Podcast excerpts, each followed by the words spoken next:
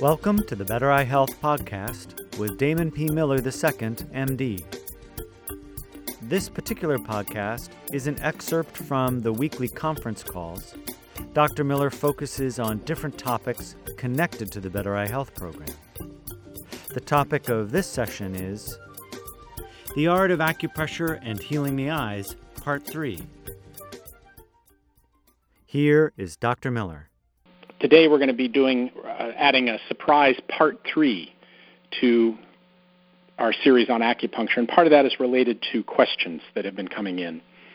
Um, and so, what I'm going to talk about today in our talk, in this part three talk, is actually more specifically about the acupuncture that we do as part of this program and the technique that's used.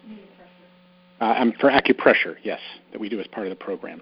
So we're going to talk about the acu-eye points, the acupressure that's a part of the Better Eye Health program, and specifically the technique that you use. And I want to begin by saying that the whether you're doing points on the face or around the eyes or on the arm or the hands or the feet or the leg, wherever you're doing it, the points you're instructed to do, you want to think of this as having each each set of points has sort of two parts to it. So, just as an example, we'll use the lymph points. Those are the ones that begin in kind of front of the shoulder and trace the line down in front of the shoulder and onto the arm and that groove between the biceps and triceps on the arm. And so you sort of walk your fingers down, applying pressure as you walk down along that groove. And in the first part of the exercise, you're to see if there is anywhere, any particular point that's tender. And so you walk down one arm and then you walk down the other. If there's no point that's tender, you're done. The, there's really no more that needs to be done. You stimulated it once. But in part two of this, if you do find a point that's tender, then you're going to go back to that point and you're going to simply apply pressure to it. And I'm going to, just to keep this simple, I'm going to ask that you apply just a steady pressure. In other words, you push in, you engage the point. You want it to be um, firm pressure, but not to the point where it hurts. But it should be almost a little edgy. In other words, you definitely know by the sensation you're getting that you've engaged the point, but not to the point of it being painful at all. And then you just simply hold that pressure. You don't wiggle it, you don't massage it, you don't do circular, left, right, clockwise kind of. You just press, engage the point, apply pressure, and once you've got a good pressure on the point, then take six to twelve full deep breaths. So you, full slow breaths. So just kind of breathe into the point, and imagine whatever tension, whatever pain is there, dissipates with every out breath. And it may not all be gone when you're done, but that's that's what you would do on that day, and then you're going to be coming back to these the next day and the day after and the day after. The same is true if you're doing the jaw points or the points around the eye, the points on the hands, the points on the feet. You're first kind of walking through all of the points, looking for somewhere tender, and if you do find somewhere tender, then you treat that with some more focused pressure on just that tender point.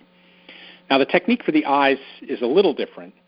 You're sort of sweeping across the points inside the bony margin of the orbit and on the outside, kind of over the eyebrows, top and bottom. So the inner margin of the orbit, the outer margin of the orbit, the orbit being that bony hole that contains your, your the, you could also think of it as your eye socket. And so just kind of on the inside edge of that and the outside edge and propose you sweep across that with your fingertips or a knuckle. And but the same would be true. You do that two or three times just to treat all those points in a kind of easy, sweeping way. But if there was a point that was particularly tender, you go, wow, that's kind of odd, right? Right at that one point, it's a little tender. Sometimes it's right up in the corner of the inner margin by the nose, or could be a little bit out. But if you find a point that's tender, you would come back and put focused attention on just that point with some steady pressure. And so that is the procedure, that's the technique that I recommend for doing the acupressure points.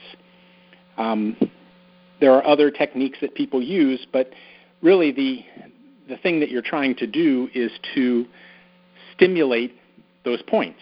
And there are many, many ways to stimulate a point, and they're all effective. So stimulating a point by needling it is only one way. Stimulating a point by applying pressure, that's called acupressure. Some people have found that you can actually stimulate a point with a low level laser. That's effective. You can stimulate a point by applying heat, and that's done in a procedure called moxibustion, uh, M O X I B U S T I O N, where you actually burn the herb moxa to stimulate the point. Um, th- this is a little technical, but um, many, many ways to stimulate a point, and all of them are effective.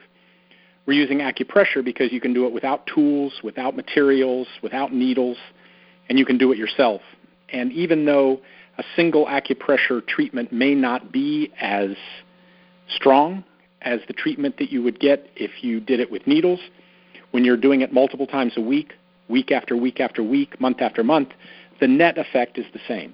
And so, both, again, I just want to emphasize that both Grace and I had studied acupuncture. I do acupuncture a lot. If I felt like you needed needle acupuncture to get the results that I want to see you all get, I would be helping you find a qualified acupuncturist. But I don't think you need that.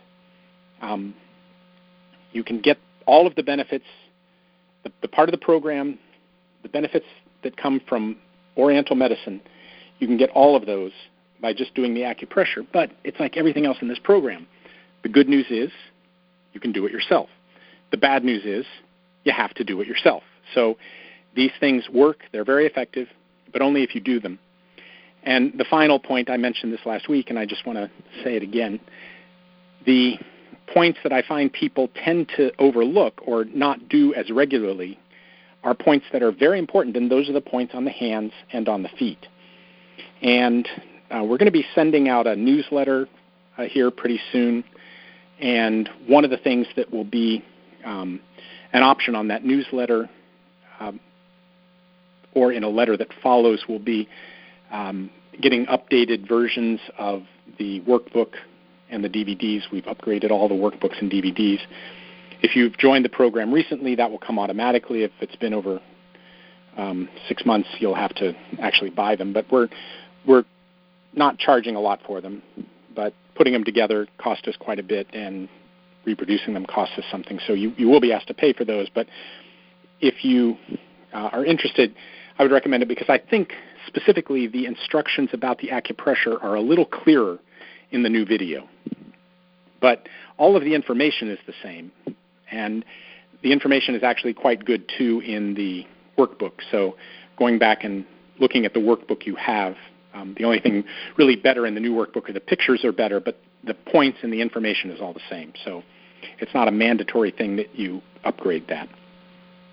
But it might give you a better sense of doing the hands and the feet if that's something you struggle with, if that's something you're not doing because you don't really quite understand it. I think the video would be helpful to you then. Tune in for more podcasts and other presentations.